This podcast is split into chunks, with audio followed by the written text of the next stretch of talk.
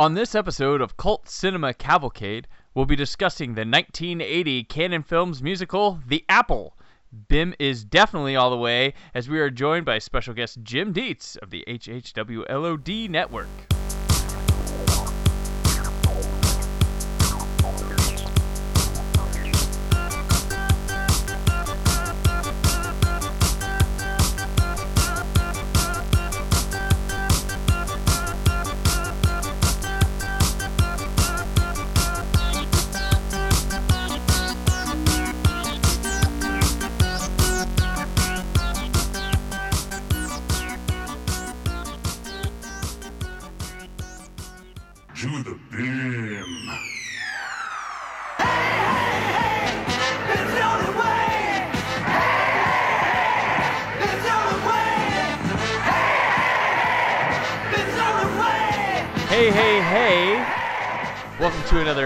Episode of Cult Cinema Cavalcade. I'm Brandon, and as always with me is your dandy-pandy co-hoster, Cullen. I've got my BIM mark on, and I'm ready to do this, so I won't get a ticket. Cult Cinema Cavalcade is a bi-weekly movie podcast that finds Cullen and myself discussing a film from cinema's past, considered, but not limited, to being a cult classic. As a disclaimer, every episode will include plot spoilers and may contain harsh language. Today we're discussing the 1980 musical, The Apple. Cullen, tell us what we will be enjoying when we taste it. In the futuristic year 1994, a young couple enter the world of the music industry, and subsequently, the world of drugs. The Apple is written and directed by Menahem Golan and stars Catherine Mary Stewart, George Gilmore, Vladek Sheybal, Grace Kennedy, Alan Love, and Ray Shell. And we're back in action for another week. As mentioned earlier, we are Cult Cinema Cavalcade, and our episodes drop every other Monday. In the meantime, stay active with us by finding us on social media outlets like Facebook and Twitter at CC Cavalcade. We also open up the request line to you, as well as comments and praise via email, mail at cultcinemacavalcade.com. Each episode can be streamed and downloaded through our site on iTunes, where you can give us a 5-star rating. So people looking for a podcast like ours can better find one. So do your part. Today, we're discussing The Apple, but I'm super excited and honored to have our guest with us to talk about it from the HHWLOD Network, where you can find him on the Walking Dead TV podcast, the DC TV podcast, the Nothing's On podcast, and Legion of Dudes. It's Jim Dietz. It looks so good. Oh, the pleasure's all mine, really. I'm glad to be here. I'm glad to revisit this film. Yes, and you're the first person to say that. Congratulations, Jim. I remember the very first time I ever saw this was on the Joe Bob Briggs Monster Vision on TNT. Oh, really? It was like they showed it at like 3 a.m. after they had showed like an Ed Wood movie or whatever. And I remember watching the opening sequence and just like, what the hell am I looking at?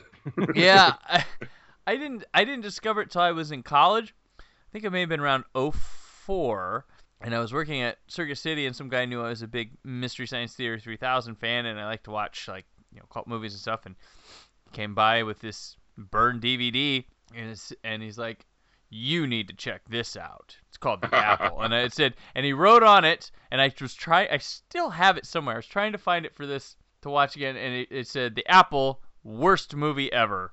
And that's what he wrote on there. And I took it. And I remember I did not finish it on the first try. and then it became a game with people I knew, like, how far can you make it through this movie? And a lot of people would quit. They wouldn't, and it took me forever to actually see the ending to the movie.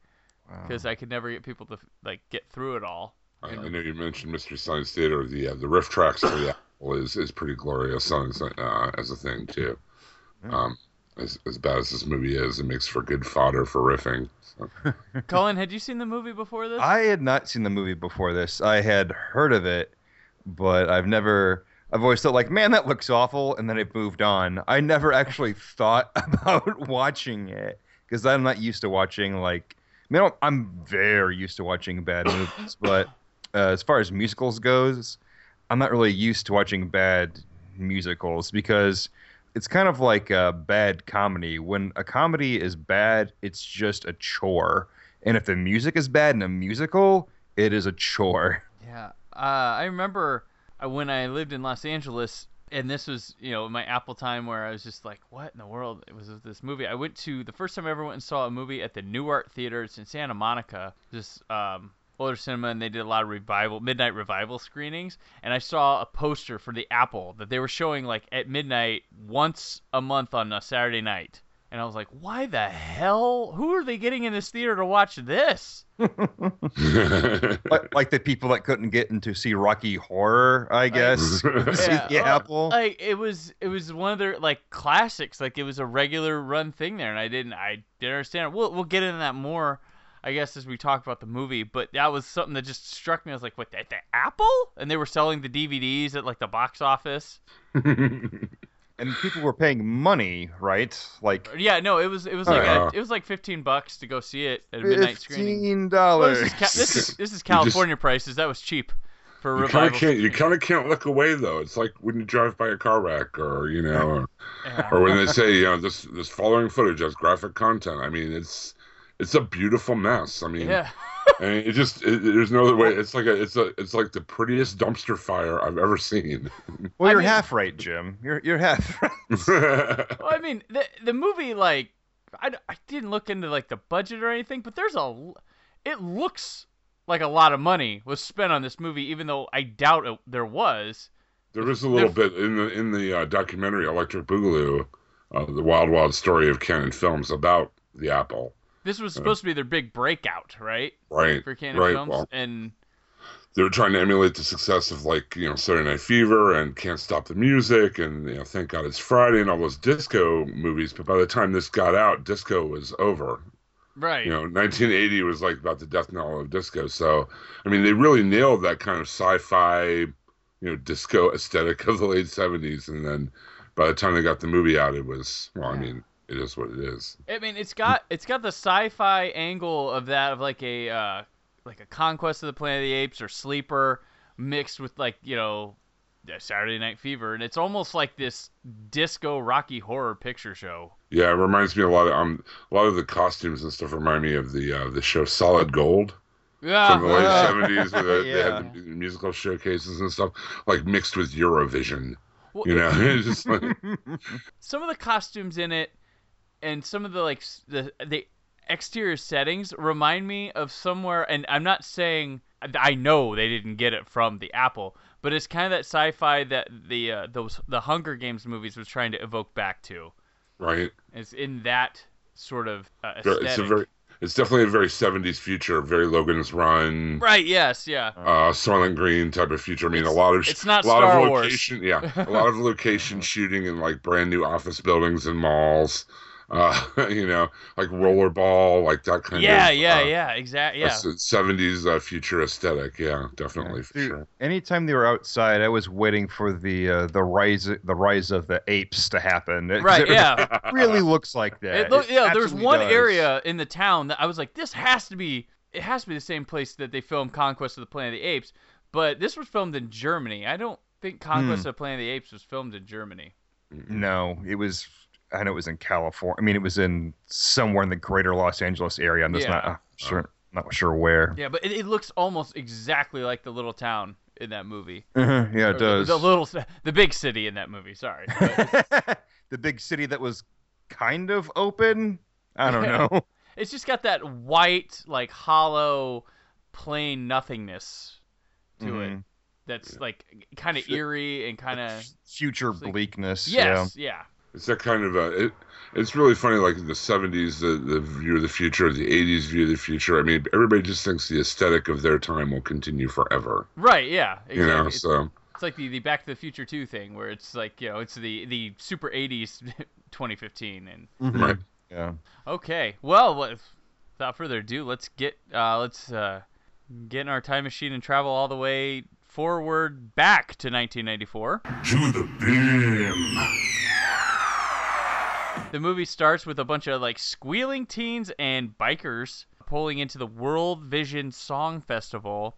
And we get our first number right away, Do the Bim, which, hey, BIM's all the way. For 15 minutes. For 15, it's a long opening number. But we are introduced to Pandy and Dandy here. Yes, they're the leads. The leads of the movie. I must say, Dandy looks like you could be a body double for Roger Daltrey. Oh, yeah. And I mean, like listen, this shooting guy, Listomania, and he would be like he'd bring him in, for a stunt double. And this guy, was it Alan? Is his name Alan Love? Alan Love. Yeah, he's all in this movie. Like, I gotta say, this guy's got a level of commitment that's quite amazing. Like, he's gonna, like, if someone were to take off from here, he seems like he could be a scene stealer, but it just, he's singing most of the time he's on screen, and he's not singing good songs. I could just see Golan talking to him now, being, you could be the next Rex Smith. You could be the next Leif Garrett. Like, trying to sell it on this being his star turn or whatever. Instead Rutger Hauer took off. Of this guy. Yeah. And while they're in there, there's a programming room, and some execs are watching the heart rates of the audience responding to the music. That's how they judge what the hits are. And there's a guy named Boogaloo. Which is a word Boogaloo. A similar word would show up later in the Cannon Films history. This guy who I thought was like a Bobo Udo Kier, and he's actually one of the Spectre henchmen in From Russia with Love. Nice. He's the chess playing guy at the beginning of that movie. Vladek Sheybal.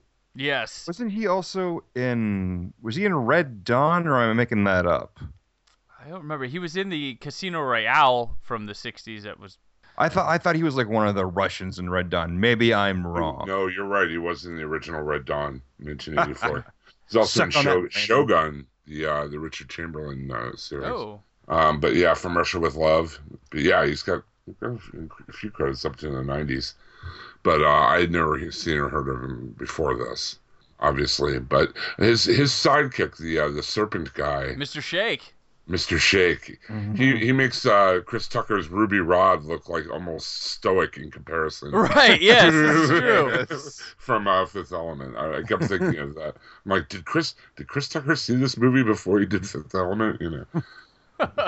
Yeah. Same character, just louder and more sexual. Yeah. And a lot more glitter. Yes. Shake still has glitter. Don't worry about that. Oh, no, of course. Boogaloo talks that they need to prepare some BIM merchandise after they score a 150. Like, they're taking off. This is the group. Right, 150 heartbeats per minute. That was what they say. Something like that. And yeah, I guess that's how they judge ratings in the year 1994 is heartbeats. And it's the biggest LED digital monitor you could picture sitting on a desktop. It is huge. I mean, it looks like a scoreboard for like a basketball game or something. Like the guy, like judging like how many beats per minute. Is he like farsighted or something? Is that why it's so big? It's like some kind of like disability that they hire people to have here. I don't know, some kind of outreach program. I feel like this is what happened with like Hootie and the Blowfish in 1994, right? They were like, "Oh, look at these heartbeats! Cram them down our throats." I think you're not far off. The next group to come up is Alfie and BB, who make Donnie and Marie look edgy. Well, they are from Moose Jaw. Yes. Yes. They certainly do say it enough times when we first meet them. Like, we get it. They're not from this town, wherever it is. They're small town folk. For all we know, this town that they're in is like right next to Moose Jaw, because they never say, right? I mean, right. Like for all we know, like the whole world isn't like this. It could just be this town that's all screwed up. We have no idea. There's never a point where like they show like other people like watching the World Fest or whatever the name of the show is. And like no other part of the world like reacting to what's going on. As far as we know, anything we see outside is just in that town. So for all we know, like Japan could look over like, what a bunch of assholes in America. Well, they start playing this acoustic little ballad, and the kids are divisive over the love song at the start. La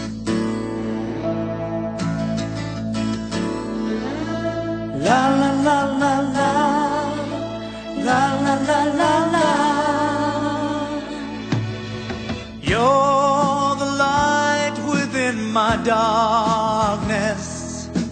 You're my shelter from the storm. When my hope. What the hell is this? Shh, it's a love song. To the bib! Shut up! Hey, go back to Moose Jaw! Yeah. You're the reason that I'm singing.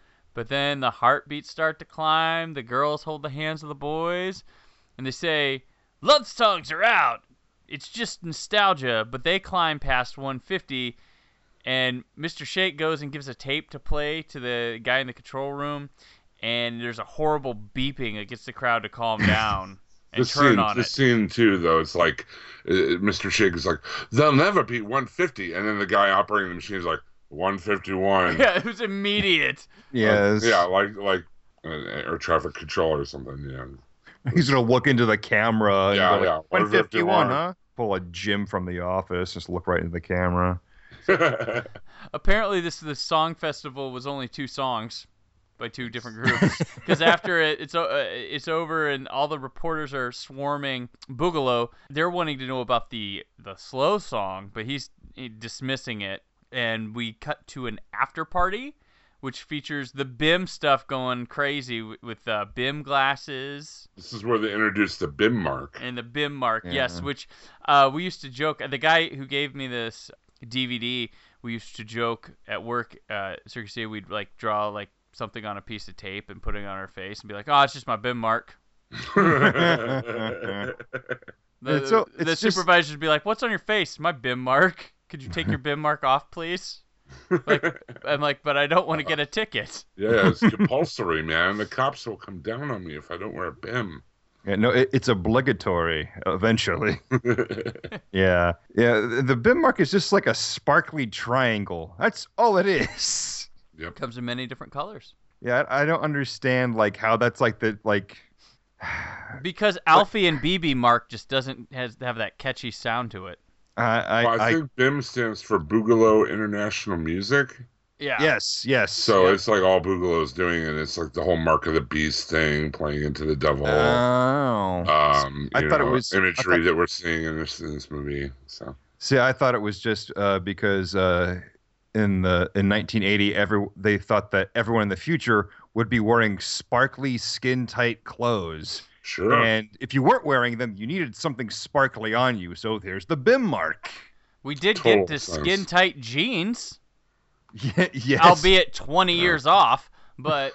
Some of those parachute pants are pretty shiny. So we just need to... we need some kind of a skinny jean parachute pants hybrid, and that's what the Apple is, basically. There you go. With music. Alfie and BB, they discuss going to the after party, and Alfie, of course, doesn't want to go because he doesn't like fun. And at the party, they go over all the BIM merchandising, including the BIM mark. And BB gets a tour of Boogaloo's place from Dandy, who offers her a little pill. After it takes a tour of her tonsils. Yeah. They make out for a while. Yeah, they get a lot of crap from people at the party from being from the boondocks. Yeah. Quote unquote. By the way, did anyone notice the enormous glass of champagne she was given? It was like a soup bowl with a stem on it. But what about they were drinking out of those triangular...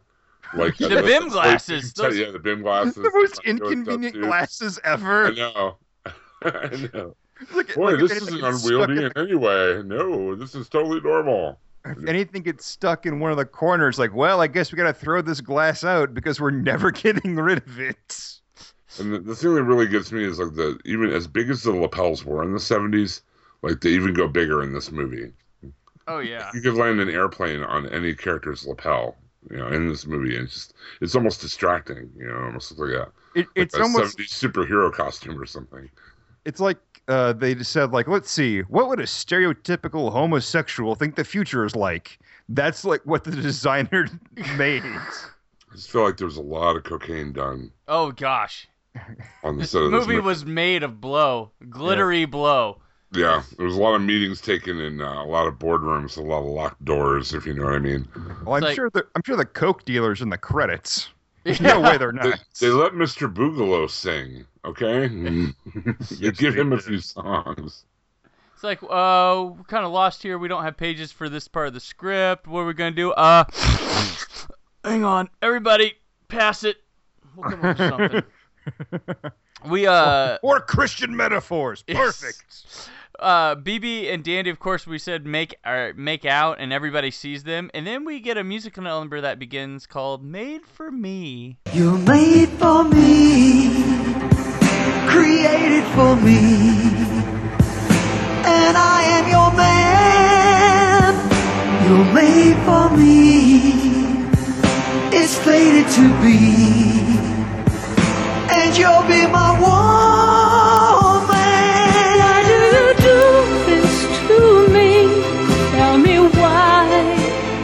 This was the point in the movie where I think I related to the people in 1980 when I thought, what am I watching? Like, this was the point of, like, what the fuck is this? Yeah, no doubt. That's like I said, the first time I ever watched this, it was like 3 a.m. I was home from the bars. I was in college or whatever. I was watching TNT Monster Vision. I'm just like, I ended up watching the whole thing just because I had no idea what it was. I'd never seen it before. I'm just like, what the fuck am I looking at? And it's a movie you could never guess where it's going. Like, and what I've realized after owning it for a while, this is a great movie to put on in the background of a party. Yeah, I could. Because it's like you can watch it for like a minute or two and just be like, what the hell am I looking at? And walk away from it. And it makes like, it's so much visual noise. It makes like for a good background. And no one's going to sit down and just watch the whole thing. Exactly. They're going to be like, all right, I got to get back to the party. This is too much. It's weirding me out. I'm out of here. Well, Alfie catches Dandy kissing BB, and, of course, he takes her away. Moving on to the next day when Boogalow arrives at his music office in the Homer, right? Yes, I was going to mention that. The Homer, is that a, like... Was that a nod to the Apple when he made that car? I don't know. These are so close. So the color, everything. No one honked the horn, but... Yeah, Powell Motors is apparently huge in 1994 because there are a lot... Like, it's featured a lot in this movie. And there's some scenes where there's at least two of them. There's even, like, a Homer van. Yeah. Yeah, it's even got, like... It's so damn close. It's even got like the giant horns on top of it. It's almost like the Simpsons couldn't get the clearance to copy it to pay homage, so they went as like just a little bit off from it. Maybe they're just like, "What's the dumbest car you've ever seen?" I know. Wait, you're right. I saw this movie once called The Apple. Hold on. And Simpsons writers would have seen The Apple. Like, absolutely, they did. They probably had a copy of a VHS laying around the writer's room. I mean... Like, of all the things I've heard about this movie, I cannot believe I've never heard that the Homer is featured prominently in this movie. Alfie and BB show up there to go to sign, and Alfie's still against it. Boogalow, she said, like, he only takes 50% of their pay. That's all. Yeah. And... When they get to the lobby, they're told to wait, which is a very busy waiting room. And then we get the lobby dance number, which is led by Boogalow, called Show Business, with a Z. Show Business. Like a puppet on the string, like a monkey on a swing. Man is clinging to the ropes of the fantasies and hopes we are dangling. Mr. Boogalow! He's so eager to believe, and so easily deceived. Like a baby watching magic, he's so gullible, it's tragic in the world of naive. Life is nothing but show business. In 1994, we fight for the spotlight. We kill for encore. Bizness. Because he's from the streets. He's very street. Which includes that ballet troupe.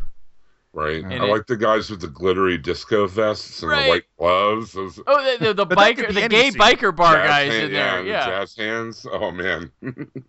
So many jazz hands. Is Mr. Bugalow's office in an airport? Because it looks like he's in a terminal. It's a terminal, yeah. I'll tell you what, this movie, one of the points of comedy for me comes from the dance choreography and the dancers with, like, just no expression, just going through the motions, nothing there. Like, the choreography is not very great. They don't seem to be in sync a lot of the times, and just their just unwillingness to, like, sell any of it. Right. It's pretty hilarious. Well, they're coming down from the coke, probably. True. Like, hey, yeah, like, it's unique for a musical, because usually the musical, they're, you know, selling what they're well, performing, yeah, like these but dancers, this is just, like, so uninteresting, like, move your arm up, down, take a spin. I don't know. Are we done yet? Yeah. Like, no, like, you think that these dancers... It was either this or go dance on the set of Xanadu. So. Yeah. But at least there you can move a little bit quicker because of the roller skates. Yeah, the roller skates, yeah. You'd think the dancers would be, you know, emote a little bit more because they are there. They see Mr. Bugalow, or I'm never going to pronounce his name right, and he doesn't deserve it pronounced correctly. Some of the characters were calling him Boogaloo in the movie, but it's like spelled and pronounced, I think, officially Boogaloo. Right. But there was a couple of them I was like, wait, they said Boogaloo, didn't they? The first time they said his name, I heard Boogaloo. You know what? Continuity is like the tip of the iceberg of shit of this movie. Okay? That is like the least thing you would like want to complain about. Yeah. Right. Oh no, the continuity of his name. You know. Right. So when they're dancing at the song, like I said, it's like a show business with the Z's, and they say life is show business, die for the fame, and I'm sure some people are going to say, oh, look, they predicted how people are going to be in the future because people will die for fame at any cost. You know, another movie that kind of did this was Shock Treatment. You know, the sequel to Rocky Horror. Right. Yeah. And I just wonder, why do the shitty movies, or how are they able to predict this stuff, but none of the good movies can? Because they make the bold choices that no one wants to make. That's what makes them what they are. They go for it. They don't care. It's the one thing they get right in the movies. Everything else, shit. Yeah, exactly. They make one correct thing, or they go wild with everything else, and something sticks. So just you wait in 30 years. This is going to be a real neat idea. Like, okay, whatever. People dying for fame and the Homer. That's what it was. Yeah, we're going to remember that in your shitty musical disco movie. Okay. Be remembered for its futurism. Once Alfie and BB get to finally see Mr. Boogaloo, the contracts are ready with lawyers, and they want them to sign as individuals instead of a dual act, like a duo. And Boogaloo says they will meet with a fashion designer and get a new image. And the press is like, a wall opens and the press is already there for them. And BB wants to sign immediately. And of course, Alfie wants to postpone it. And they have an album, a tour, and all this stuff prepared, all ready to go by Boogaloo. And it kind of prevents them from having any sort of like time to think about a signing. Like, they need to get on these things right away. And an earthquake starts happening. Yeah. As BB signs her contract. And everybody but Alfie's freaking out, and it ends up it was just in his mind, and everyone's staring at Alfie like he's crazy. And Alfie goes to sign, and the room starts going black and storming and then burning a flame. And it's like, oh, the wall's on fire. And they're all like, what? Shut up. And suddenly we're on a Star Trek set. Yeah, we're on a Star Trek. Styrofoam rocks. With some weird Adam and Eve-like hell where Boogaloo is the devil and Shake is the snake, and they walk BB over to Dandy, and he gets a huge apple and tells her to taste it. He's sitting there wearing a loincloth, by the way. Right, yes. Mm-hmm. That's like it, you know. And meanwhile, Alfie is tempted by Pandy, the other singer of BIM, and our next musical number, The Apple, starts up. Magic apple, mystery apple, take a little ride, let me be your guide through the apple paradise. Juju apple, voodoo apple, take a little bite, spend a splendid night in our garden of delight. It's a natural, natural, natural desire. Meet an actual, actual, actual vampire. Let the apple set your soul on fire, fire, fire. You'll be hypnotized and and you'll be demonized, but you'll be paralyzed, so you'll be victimized. You're fascinated, captivated, losing your mind when we cast the apple eye on you. Yeah, and this song was less bad than some of the other songs. I mean, it's not like it's so weird with all the people going, taste it, taste it, taste it. Yeah. And man, that Dandy guy just—he's like, this is gonna be my hit right here. He was selling it. He was doing his best. That's what I'm saying. This guy was all in with the apple. This was his shot, man. This was his shot. This is He made the most of everything, and him in the loincloth. Singing to her. And apparently Napoleon is there, by the way. Right. Did you guys see that? No, what? And the guy with, like, the three eyes with, like, two merged faces. And this is when they start shooting through, like, a lot of colored filters, too. Yeah, yeah. So we get a lot of red filtered shots. And this is when the cocaine started not working, and they were bringing acid and stuff to the set. And they were like, we need bigger ideas. They have leftover props from Caligula. That's where the guy with three faces is there. And I know Menahem Golan, he not only directed the movie, he wrote it too, but did he write any of the songs? No, the music was done by George S. Clinton. Not the George Clinton of Parliament Funkadelic, who's immensely talented. The funk was not brought to... No. George S. Clinton, who is a white dude from Nashville, who did a lot of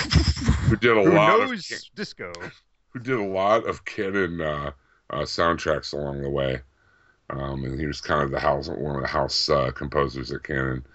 But more lately, he did the music for the Austin Powers movies. So, really, yeah. But I mean, he's done a whole bunch of. He did music for The Big Bounce, and I'm just looking at his IMDb right now. Astronaut's Wife, Red Shoe Diaries on Showtime. But back in the day, so he's worked with the Duchovny.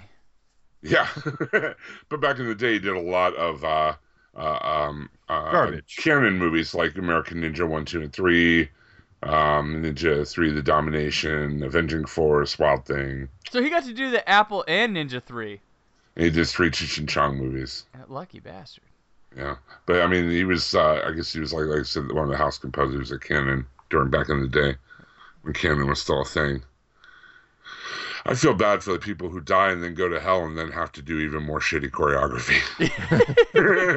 It's like, oh! And then there's like people like hanging by nooses in hell. Like, haven't they been through it? They're already in hell. Like, how much more? Heads. Like, that's enough, Satan. Would you back off? It's enough, isn't it?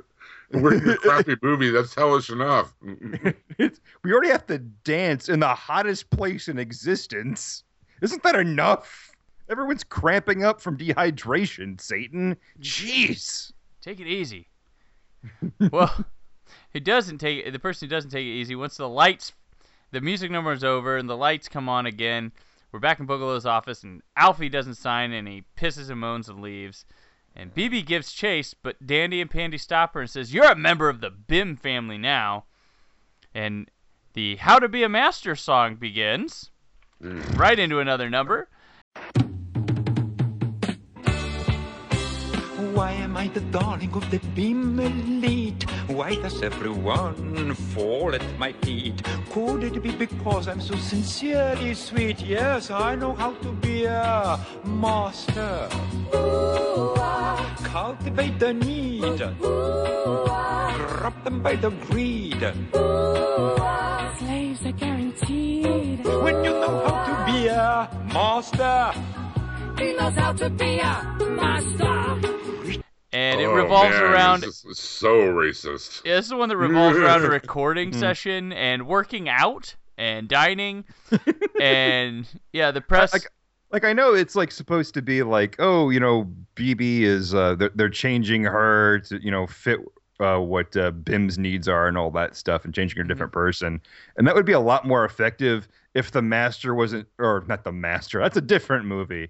If Boogaloo wasn't, like... working out like next to her, like he's doing the same things like she is. Like, I don't understand. Like, shouldn't you be controlling her, not just like, well, she's gonna work out, and you know what, I could go for a light cardio as well, so I'll hop on the bike next to her. And she talks to the press, and she's They ask her about the BIM stuff, and she says she's already set to be married, too, which I'm assuming is to Dandy? No, she's, like, married to the company. I think that's what they said. I mean, because she goes, and she's already set to be married, and I was like, oh, they're putting her together with Dandy? Because that dude's all over her.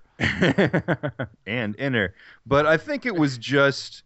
he's like, no, like, she's married to the work. I think that's all it was. Okay.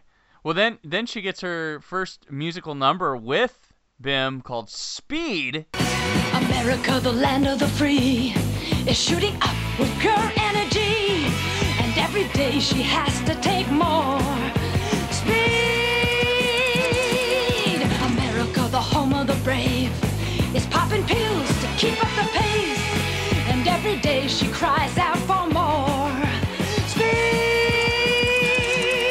From New York out to LA, everybody does it her way. Pumping power by the hour. Speed. Which... Give me speed. Yes, we get a shot. If you look in the background, and there's one close-up of her, Finola Hughes is in there as a dancer. In the scene, Finola Hughes. Staying Alive, Finola Hughes. General Hospital's Finola Hughes. Yes. Also, Femi Taylor is one of the dancers, and she was Una in Return of the Jedi, the dancing girl that gets fed to the Rancor. Right. She's one of the dancers in this movie too. I'm sure this was a high point in her career. They got their start in the Apple, just like our star Catherine Mary Stewart, who would later go on to be in like Night of the Comet, Last Starfighter. What do you guys think of her in this movie? Like I almost don't recognize her. She's really baby-faced and yeah. The next 4 years, her appearance would like drastically change, right? That's true. Yeah. Like her hair is like really straight in this, and that was something like I didn't even realize it was her. Like if you look at her eyes, of course you can tell, but her face her jaw area looks really different. Yeah, it's like she hadn't finished puberty yet or something. I mean, I don't know. Like, it took, like, those other few years. Like, she's, like, I don't know, filled out or what. I don't know what it is, but it's just, yeah, I don't know. She was, 19 and 20 when she made this movie, so. Yeah, it was her first film, and I have to say I like her better than Alfie. Yeah. Performance-wise. Alfie's always angry Alfie. He has all the personality of a wet bag of white bread. Right. He does. That's why this is the only movie he's ever been in. Yeah. Yeah. And out on the street, we get a random haggard woman gets stopped by a police officer for not wearing a BIM mark because now it's the law. It's obligatory. Yeah. The woman ends up being Alfie's landlord? Is that what I'm... Yeah. Yes? I mean, I guess it's back in that... This is back in that Three's Company era where they could just, walk into your place all the time and... yeah. Make your bed and have you grab at your breasts. Apparently, yeah. That was weird. In 1994, yeah. She has a discussion with him about writing a new song, the BIM marks, and, he owes her money for rent. And that's when he grabs her boobs when she's talking about that song, and he plays "Where Has Love Gone" for her. It's his new song. Oh, where has it gone? Where has it gone? Oh, where has it gone? Where has love gone? For as broke as he is, he has a lot of musical equipment in his apartment. Right. He's got 2 full-size congas and 3 different guitars and But he doesn't have a toilet. But no rent. No rent money. No rent money. He goes on a tram ride to go to the city, and I noticed a place in the background, the BIM Burger. Mm. Oh yeah. Well, they control everything. I hope it's in the shape of a triangle. It looked like the generic version of the Walt Disney World monorail. Right, it did, yeah. Absolutely, yeah. It looked like it was these are the leftover parts. Welcome to the Six Flags monorail. Yeah. Also, when Alfie is on the monorail, he's the only person that isn't dressed like an asshole. Right. Every other person's got that stupid futuristic, and of course, everyone's going to be because Minnesota hasn't caught up yet. I guess, but But when he was in the slums or whatever, no one else was wearing, you know, glitter, acid, crazy outfits either. Well, the cops don't. He was down with the proles. You know, it's got the whole 1984 level. You know, there's a lot going on here, man. It's a deep story. Well, he plays the song at a. I thought he was recording it, but he was apparently auditioning it.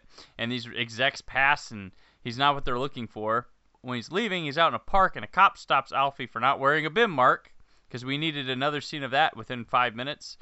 And he gets a ticket. Then an intercom announces the National BIM Hour, where everyone must stop whatever they're doing and exercise, and all citizens must participate. Like, a doctor stopped giving surgery, firefighters quit trying to put out a fire, and then our BIM anthem plays again, and we watch various groups dancercise. At least with the opening, there were other lyrics. During the BIM hour, it's only the chorus. Yep. Mm-hmm. Or the hook. It's all it is. It's hey, hey, hey, the public BIMs all the way. Public didn't have the liner notes. They couldn't sing that. But it's not just that it's repetitive. Like, okay, you can put up with it for a while. It's like 2 minutes of those, like, those 8 words or whatever it is. And you know when you wake up the next day, you're going to be randomly doing something, and it's not going to leave your head. No, absolutely. And what's ridiculous is it's not just that people are moving and exercising to this repetitive song. It's that they all have, like, they're all choreographed. Like, they like meet up that day. It's like, okay, you take lead on this, Tony. I'll be in the third row. 2 minutes in, we'll spin, and you do a kick. Like what the fuck? No, movie. That's the line. This is the unrealistic part of the movie for me. It's absolutely like I can tolerate. Hold on, this is where it's unrealistic for you. I was gonna say this is 1994 in the future. This is my breaking point where I say, no, movie, you're wrong. Like, okay, fine. They have to exercise. One man in a world making a stand against a really shitty movie. Sure, they stop fighting fire so they can exercise, which should be exercising itself. But whatever, fine, great. They're all these firefighters are choreographed horseshit. Well, Alfie is outside the building where hordes of fans are awaiting BB and Bim getting on to their motorcade. And he fights through the crowd to get to her, and she sees him, but she ends up getting dragged away by the underbite vampire guards to the car. I wrote down warthog teeth. Yeah. And Dandy pushes him off, and Alfie tries to fight it. The guards beat up Alfie, and then Mr. Shake and Boogalow walk over to him and go, "You never learn, do you?" And the guards rush BB to her room. Dandy tries to go in, but she won't let him in, and BB starts the song "Cry for Me," which also it's a duet with Alfie because he's in a separate place, but they're singing the same song. And he's bloodied in the rain on the streets. Yeah, she's like wandering around in Victoria's Secret lingerie and a dog collar, singing out a window, and then he's like down all beat up in the streets, and they're singing together. And he sings that his back is against a wall when his back is actually against a wall. Wow. Some pretty good movie making right there, folks. What should we do here? Don't tell. Yeah.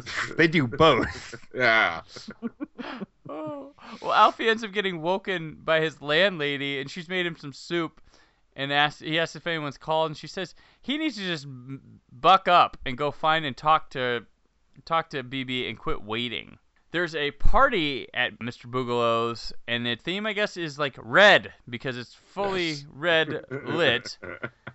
Well, it's red lit crossdressers. Well, that's the theme for the party. Alfie gets there, and Mr. Shake like kindly brings him in and introduces him to his friends, who are all like crossdressers. I don't think he knows that. It's Ed Wood's wet dream, right here. There's alcohol and cross-dressing. He'd be in heaven. Pandy then snatches him for a drink, and it pisses off Mr. Shake. He orders a scotch on the rocks, but Pandy insists on her special drink, the Passionate Pandy Special, which, no, that's not going to be mysterious at all. I'll take that. But looks like a kale smoothie. Right. Well, and also, like, well, you folks have been up and up to this point. Sure, I'll take your odd-looking drink. Why not? Our hero, ladies and gentlemen. Alfie notices the bartender and a server, their employees. Earlier in the movie, there was this guy from the press that Boogalow didn't like, the questions he was asking and stuff. It was early on when he was asking about Alfie and BB. He's now owned by Boogaloo as a servant, apparently, and so are other people. Well, and oddly enough, that's the guy who did the music for the movie. Oh, okay. That's right. So that's right. Joe Pittman. And he's like, remember me, Joe Pittman? And that is the composer of all the wonderful music for this movie. And the screenwriters appear in little roles, too, I think, too. The other two credited ones. What's so great about Joe Pittman is that, you know, he's been bought. Well, he hasn't been bought. The paper he writes for has been bought by them. And Alfie, you know, says, is that Joe Pittman? Like, how the fuck do you know? We should know. Yeah, like you, like the audience barely knows him because we saw him. Alfie didn't see this guy. How the fuck does he know who Joe Pittman is, and why does he care so much? Well, Boogalow shows up, and Alfie asks him to release BB from her contract, and he's like, "Well, why don't you ask her if she wants to be released?" And surprise! Alfie is drugged. And starts feeling the effects from it. I was going to say the term is tripping balls. Tripping balls. There's like a lot of kaleidoscope shots here, lens shots, right? Red filters. Like one of those 3D paintings that you look in to find the other image. It's kind of what his vision becomes. Yeah, and he starts stumbling around the party looking for BB. And Pandy says, you know, they'll go look for her. And then starts the song, Coming. I'm coming.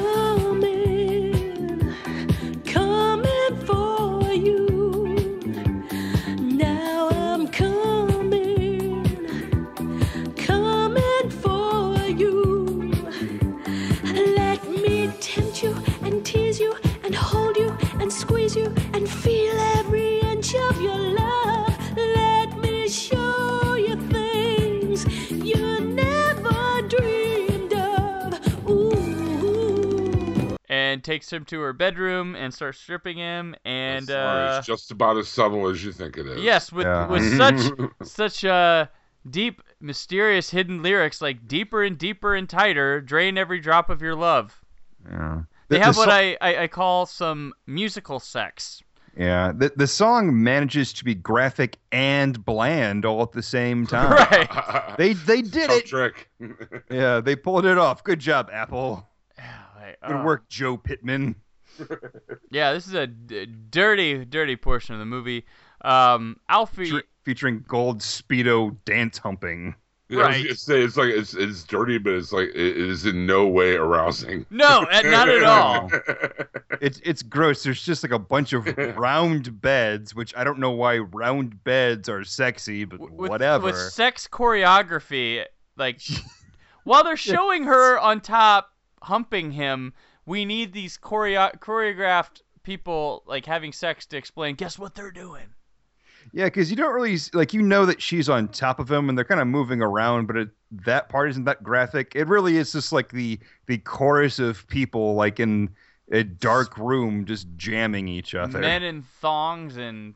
It's like video game sex, you know, from the 90s or something on the Dreamcast. It's just like they're fully clothed and rubbing against one another. And then, like, Pandy and Alfie are all in, like, the huge soft focus. Like way out of focus, like, and it's like, is this happening in the same place or the same universe? What's going on? You know, I think Alfie's just hallucinating again because he's really prone to do that. Yeah, he does more than anyone else in this movie, and he probably takes the least amount of drugs. However, it's just maybe that's someone special talking to him, someone that we'll meet later, perhaps. Right, Alfie after the passion is over. Alfie after he gets the Cosby treatment. Yeah, exactly. That's what happened to him.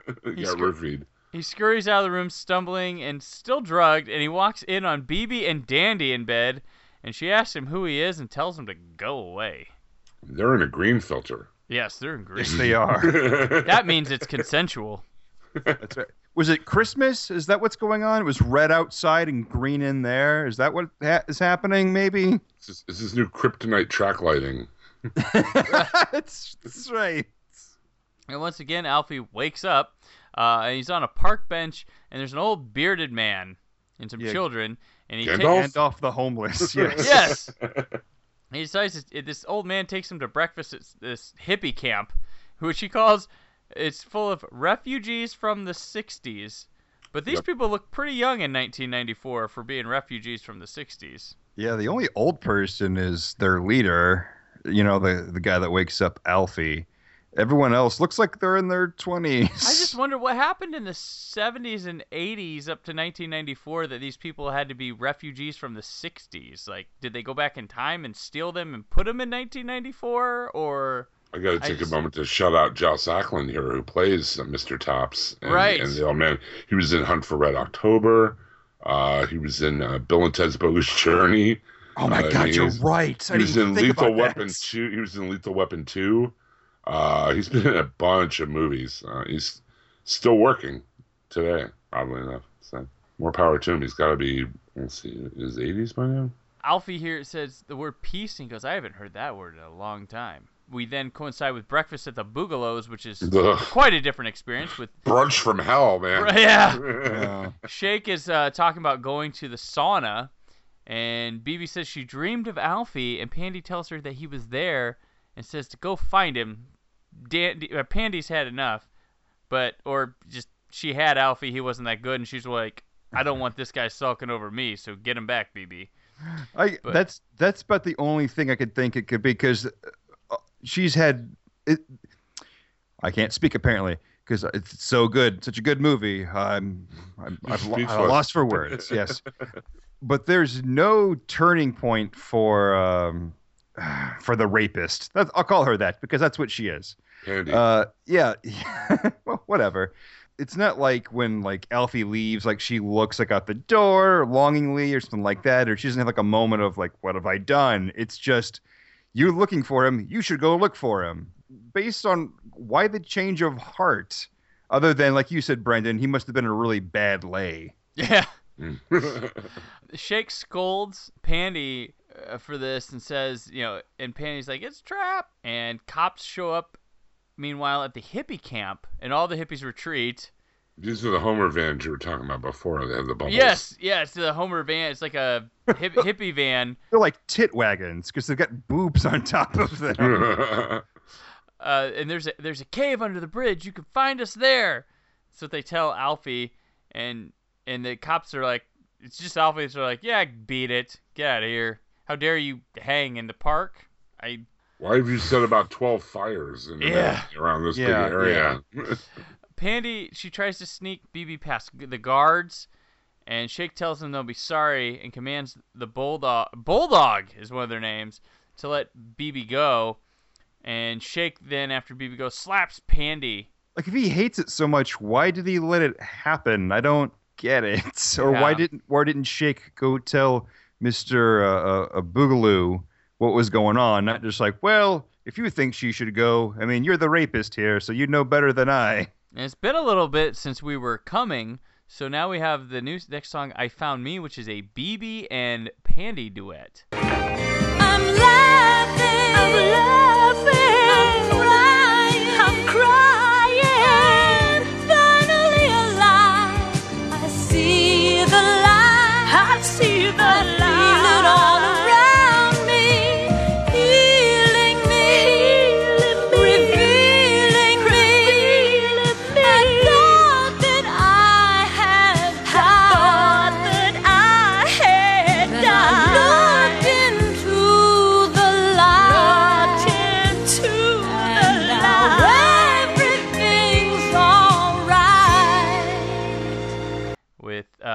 Which I think this was the longest gap in the movie of not having a song. Because they're pretty on it with musical numbers, but it's not that long of a gap, but... Yeah, Pandy's standing on a balcony, and then BB's just kind of wandering around, and then going to the old tenement, and then she's under a bridge at a national park or something.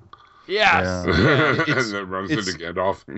It's the least interesting song set to the least interesting visual images in the whole movie. Yeah, BB, she goes to Alfie and his place. The landlady said he moved out that morning and tells her that she's hanging out under the bridge with all those old bums, and she joins in song. And then under the bridge, BB runs into the old bearded man, Mr. Tops. He knows who she is and who she's looking for. And they go to the cave with all the hippies. She can't believe people are happy there. Yeah, and according to the to Gandalf, he says, "Oh, these people don't like television." Yeah. And I just thought, I thought, fuck these people. I immediately just hated them. They are called hipsters. I don't know. Yes, they are hippies. They do refer to them as hippies. So. Yeah, well, their pants aren't tight enough. So. I don't know. I don't have television. Some prodigious neckbeards, huh? It was like that guy, Cullen, that guy that like complimented on my Army of Darkness shirt, say he was a huge Evil Dead fan, and I was like, "Oh, are you excited for Ash vs. the Evil Dead?" He's like, "Oh, I don't know, is that television? I don't have a television." I was like, "Yeah, are you?" Yeah, you called yourself a big fan. If I had the ability, I would set him on fire with my mind. BB and Alfie are reunited, and the old man sings "Child of Love."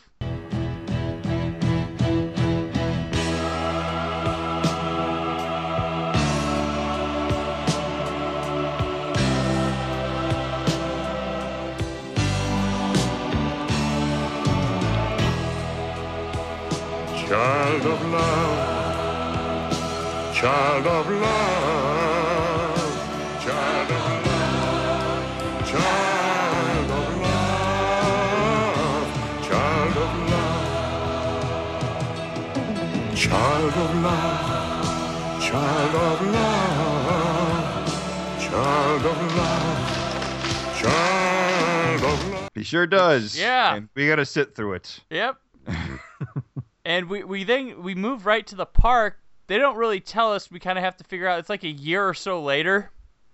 Yeah. They're like the visual clues. Like Alfie has grown a beard. He's grown a beard, and there's a child that's not a baby. Yeah. So because the same song is continuing from when they're in the cave to being outside in the park. Which the song gets interrupted by the marching of policemen in full riot gear, which I think they have BIM shields. Are those BIM shields? Right? Those are triangles, shields. Right? They're BIM shields. Those are BIM shields. Or Triforce or whatever, but I'm pretty sure they're Zelda fans. Yeah, exactly. The Boogaloo and Shake are with him, and a bearded Alfie briefly sees their hell appearances as they're walking forward. As if we forgot what those two look like, and we needed a reminder that that's those guys. Yeah. Oh, right, that we've been spending, guys. You know, the guys we've been spending the whole movie with, even more so than Alfie probably. Yeah, like we've picked up on your subtle hints that they're evil. We don't need reminded. Yeah. I mean, unless they plan on people falling asleep at different points in the movie, which is a good bet actually. So maybe it was necessary. The police, they have a warrant for BB's arrest, and Mr. Tops tells them there's no need. She owes BIM apparently $10 million, and hippies all laugh about that. Like, because what is money, brother? There's only love. Have you seen where we live? Have you seen our cave?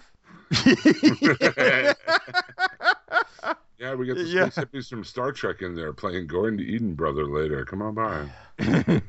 It'd be great if they'd say, like, how much... Well, we've got a cave in the back here. Tell us what the value is and see if we can settle up. Yeah.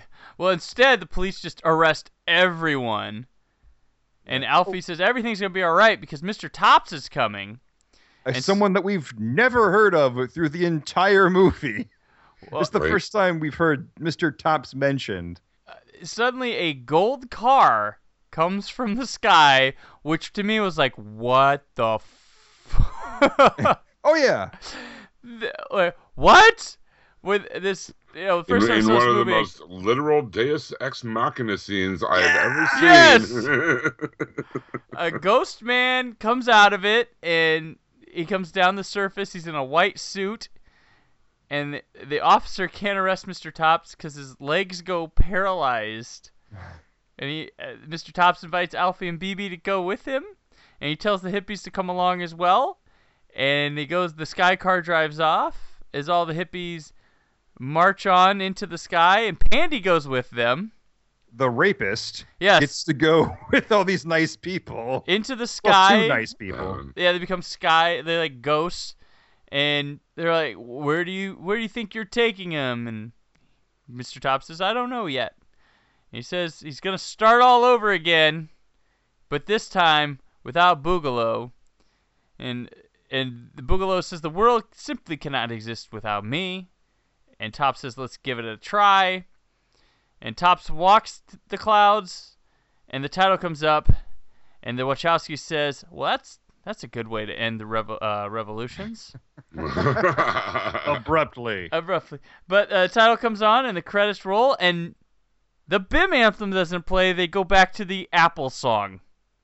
Well, because like the apple, the words "the apple" are, the entire screen, so it makes sense that they, we start hearing "Juju Apple, Voodoo Apple." Yeah. So, God. And that's how this ends. And if you would have called it ending like that, the beginning, well, I guess you're right about the movie, I guess, and I don't know, but an ending. First you get a time jump, then you get not God coming from the sky and taking them all away. And how long was that time jump? Because when the BIM stormtroopers show up, they say like, oh, $10 million, what are you talking about? She's been here for, over a year. Like, yeah. Over a year? Look at, Alfie's beard. And by the way, they have a kid. That kid's like 3. There's no way. It's only at least. Well, yeah. You have to give it 9 months for the pregnancy. Yeah, and then the kid's got to be like, the kid's at 2. Let's say 2 or close to it. Maybe he could pass for 3. The size of that kid would be believable that he would have dialogue. It's preposterous. And that's the apple. That's how this musical epic. That is the apple. It ends just like Time Bandits. Yeah. Like, well, God coming in and making everything okay. Yeah, it's like, so did we have to go through all this stuff, or could you have done this at any time at all? Alfie and BB had to find their way first, I guess. Oh, yeah. And by the way, how do the bad guys lose here? They're out money? Okay, sure. But all the people that would oppose them are gone. There's nothing to stop them now from just taking over everything. They've taken over everything. They win. There's nothing to... Yeah, it's theirs. Like, so now they have to go, like... Well, police, you're the new fucked guys, because we're going to make your lives hell. Or... Exactly. And is this like a statement by the hippies on the music scene? Like, fuck you, disco, we're taking this back. Like, is that what this is? Or we're just going to turn our back on you, disco? I don't know. But instead of doing anything music-wise, they do what they did at the end of the movie and just get high. Yes. And then it's over. High the sky. Well, as we mentioned before, when people went to go see this movie, they should have been given a complimentary line of cocaine as they walked into the theater, so they would understand it a little bit better. Weren't they giving soundtracks at the premiere that they threw at the screen? Yeah. Yes, they were. Yeah, they famously threw them at the screen. And they threw them like at the screen like early, I think, too. Yeah, and it got played 20 minutes in. It got played at a festival, too, and they got booed like before the halfway point of the movie during its first screening, like loudly. Yeah, I read that the boos were so bad and the reaction was so bad that the director tried to commit suicide. Yeah. Wow. Luckily, that's how bad the movie is. Luckily he didn't, or we may not have gotten a lot of gems that I am very fond of. That's true. But this is Cannon Films coming out the gate, and they... Ooh. Wow, they certainly planted their flag in the sand.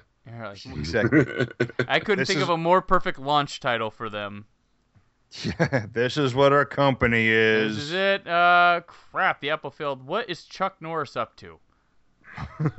Can we get Charles Bronson on the phone? Someone? Anyone? Right. Quick, we need some artists to drop some posters. Right. Yeah. So we can sell the movies to foreign markets from the poster. Get the money to make the movie. The Apple was probably one of the few movies they had that didn't have the poster first. Yeah. It was probably... Yeah. Well, I think it was like based on a play first. It was...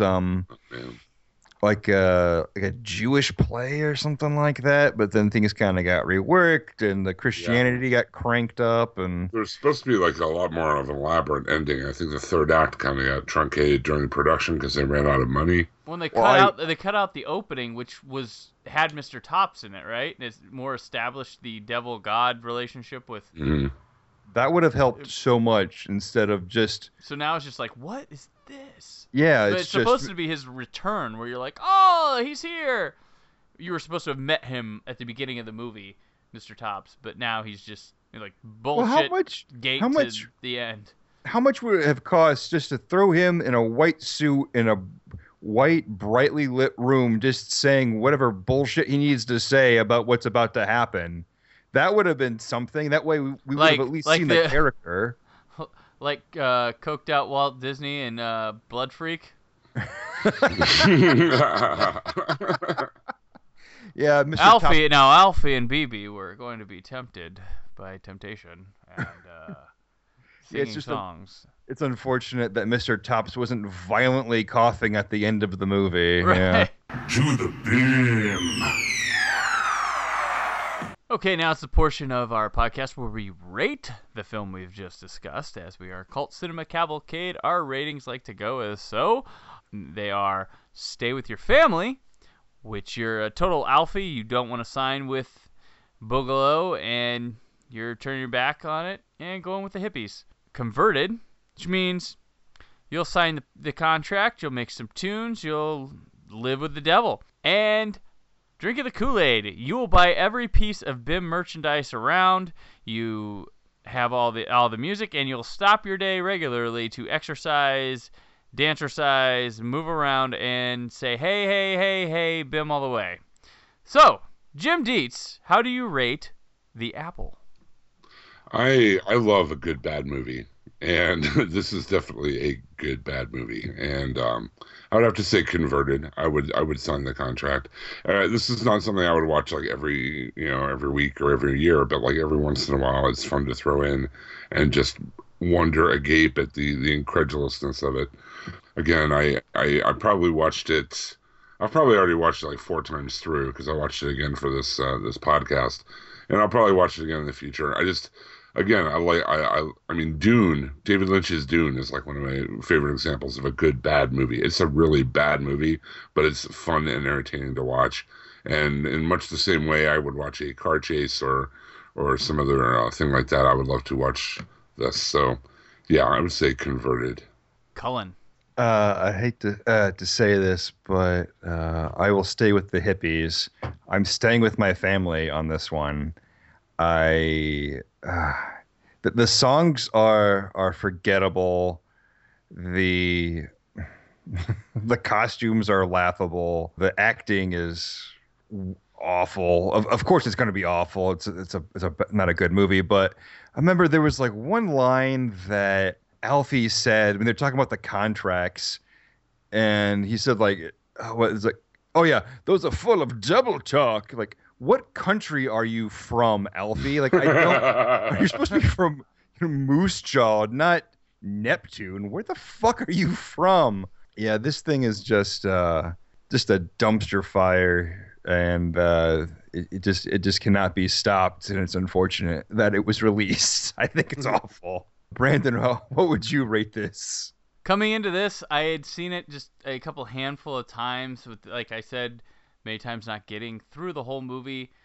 I had always questioned, like, oh my gosh, this movie. But watching this time, and after this, I'm going to become a new convert on the movie, because I forgot just how batshit crazy this movie was, how ridiculous, how...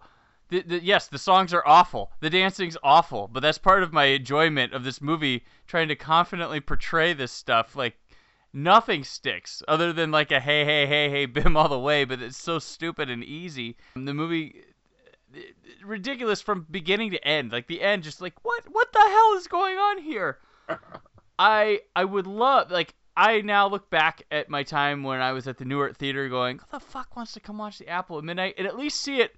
I'd love to see it once with an audience that loves this movie and wants to go see it at midnight screenings just to see what the hell, how the hell they react to everything. But two, I would also like to see this with an audience, an unsuspecting audience, the one that boos it midway through, you know, just the people that don't know what they're in for, you know? And there's a, I love all the wacky costuming, just doesn't make sense a lot of the time. It's not quite Rocky Horror level of, you know, enjoyability, but it's the disco version, the disco answer to it. It's short. That's a good thing. It's a very, very short movie. Had this movie gone... Here's your Blu-ray quote. Right.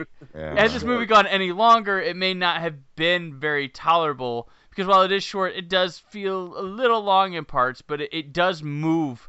It doesn't have a lot of breathing room between songs for most of the movie, which I think is a good thing, because there's musicals that forget their musicals and try to make their statements and then draw out drama scenes. This one, I mean... I wouldn't even use the word drama for any of it, but yeah, I think it's just batshit. I think everyone should give it a one-timer with somebody to be just like, what in the f-? So you have someone to turn around and go, what the fuck did that just happen? What is this? And just enjoy your confusion together with the apple. But yeah, I'm a new convert of this. I would have been before. I think I hadn't seen this movie in probably like 8 or 9 years. And before that, I probably would have been not stay with my family. But after this viewing, I'm a new convert on the Apple, which it's probably never going to come to Blu-ray. But luckily, it was on Amazon Prime and did not have to. Since I couldn't find my DVD, I did not have to purchase a new one for $69. Whoa! Because it's out of print. But yeah, so I'm converted. I'm glad I watched this sober, because if I was high or drunk or anything, I'd probably say, like, this is dumb, this is weird, and I'm done.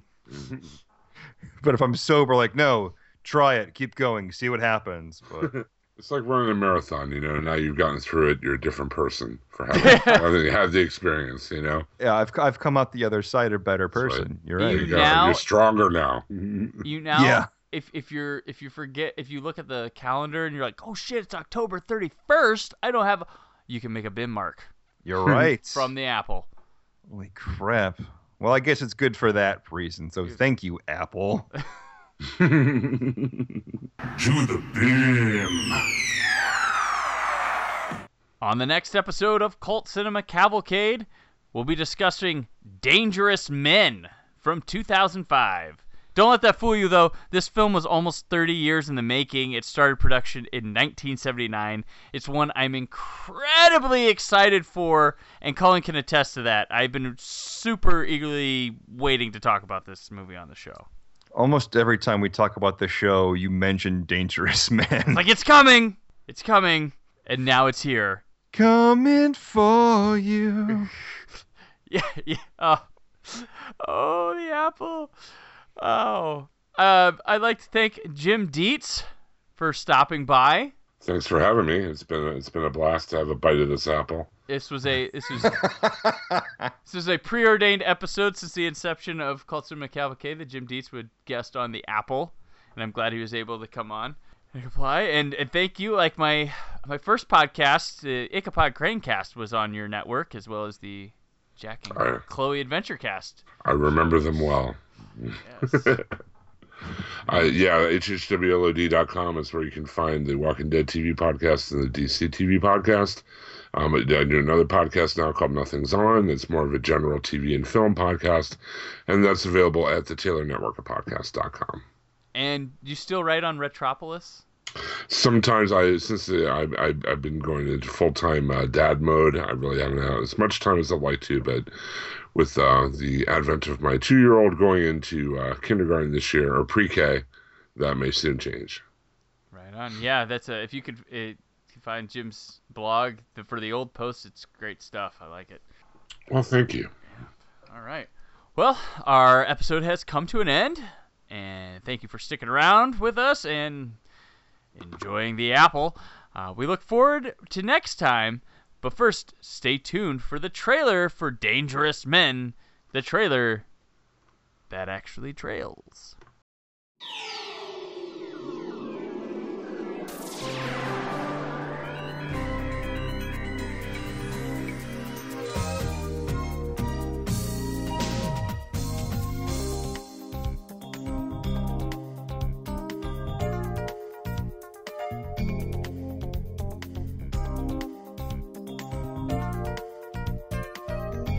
that all the crimes have been committed by a lone assailant, there's a high probability that that assailant is a woman.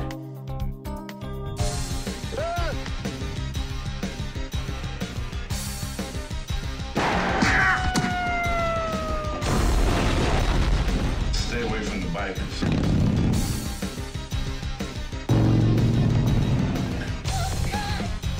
What are you out of your fucking mind? Don't fuck with me! I can smell cops a mile away. Now who was that guy? I told him to stay away from this case, damn it. Go for it, asshole! Boss, cops are all over the place. You tell everyone to stop them no matter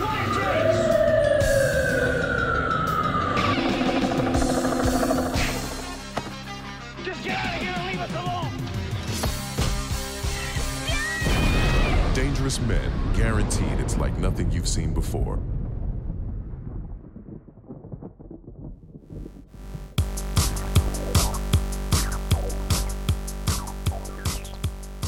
Thank you for listening to Cult Cinema Cavalcade.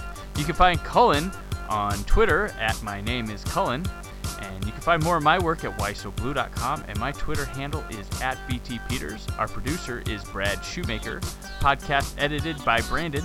Theme song Pink Baby by Happy Elf, found on the freemusicarchive.org website. The movie in today's discussion is property of its respective studio, and no infringement is intended. Please join us again in 2 weeks for our next episode of Cult Cinema Cavalcade.